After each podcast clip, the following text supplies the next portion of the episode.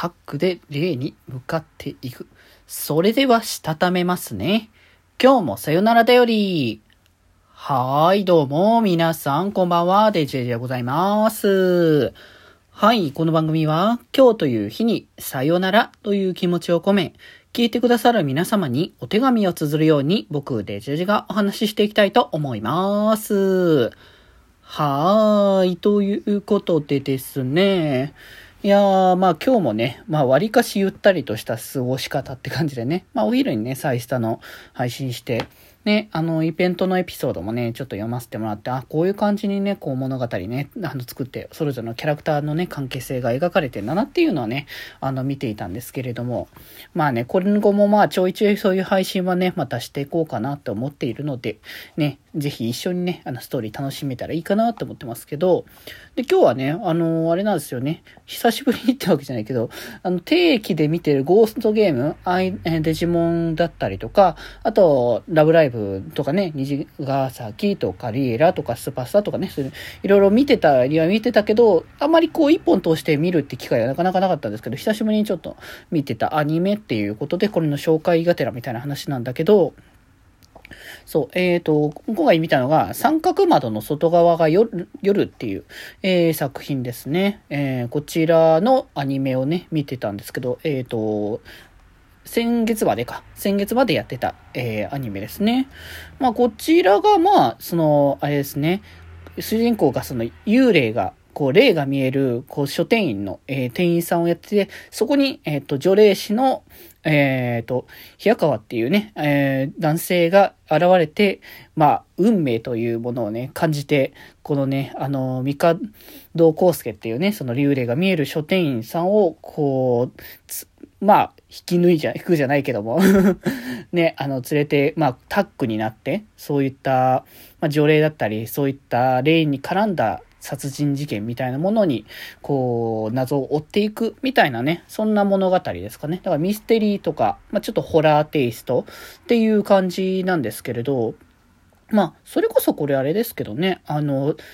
連載されてた雑誌とか、まあ、作者さんも、あの、知ってる方はいると思いますけど、あの、BL とかをね、書かれてる方なので、まあ、その、なんだろう、バディものっていう形で男性同士のバディだから、まあ、若干のそういった、こう、匂いというか、あの BL 的な匂いっていうのもまあありつつ、まあ、そこはなんか直接的ななんだろう、エッセンスっていうよりかは、本当にうっすらとこう香るぐらいな感じ。だから直接的な描写もないから、BL 苦手って方でも別に特に見れるかなっていう感じですけど、まあ、あの、どっちかというとホラーとかそっち側の要素ではあるけど、まあでもそこら辺の要素も程よく話に、あの、入れていく感じ。まあ描写的には、ああ、ここ、こういうちょっとホラー的要素だなっていう感じはあるけれども、見れないなっていうレベルではないから、僕もね、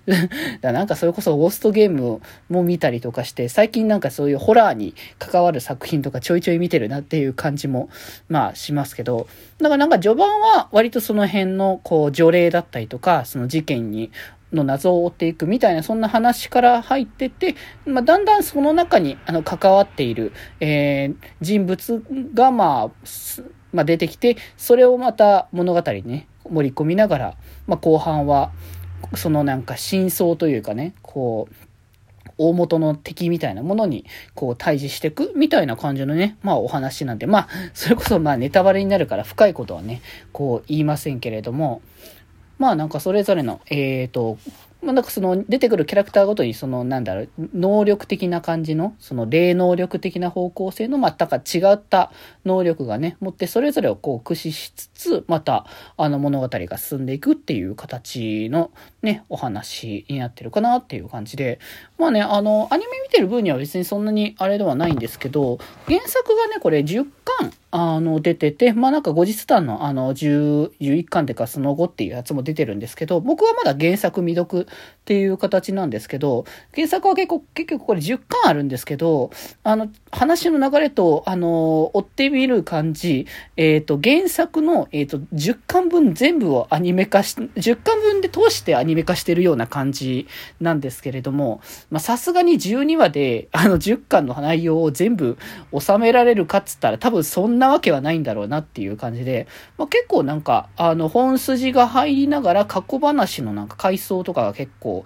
入ってから、一瞬ちょっと、あれこれさっきまでの場面とちょっと変わるなみたいな感じになってるけど、まあ10巻分の内容はある程度こう、そぎ落としながら、本筋だけまとめるって言ったら、まあこうなるのはな、まあ仕方がないかなっていう感じもあるし、まああとなんか、あの、それ、アニメ見てた CM を見てみる、見てたら、ドラマ CD も合わせて出てるって、出るって話らしくて、ああ、なるほどそういうことかっていうね。だからそのアニメ化できていない原作のエピソードに関しては、まあ、ドラマ CD で保管させるっていう作りなのかなっていう感じですけど、まあ、これそもそも、あの、それこそ、アニメの前に、えっ、ー、と、実写映画が今年の頭かな？にも、えっ、ー、と、やってたっていうのもあって、まあ、なんかその最近はやっぱ実写映画とアニメを両方とも一気にメディアミックスさせるみたいな展開っていうのは、まあ、ちょいちょいあるのかなっていうのが感じた、あ、まあ、あるので、まあ、そういうことなのかなと思ったけど、まあ、もしもうちょっとその丁寧に作るのであれば、2クール分ぐらいやると、もうちょっと多分原作のネタを、まあ、全部はあの、やりきれないでしょうけどね。10巻分だったら、まあ、ギリギリカツカツぐらいのレベルだと思うけど、まあ、丁寧にも、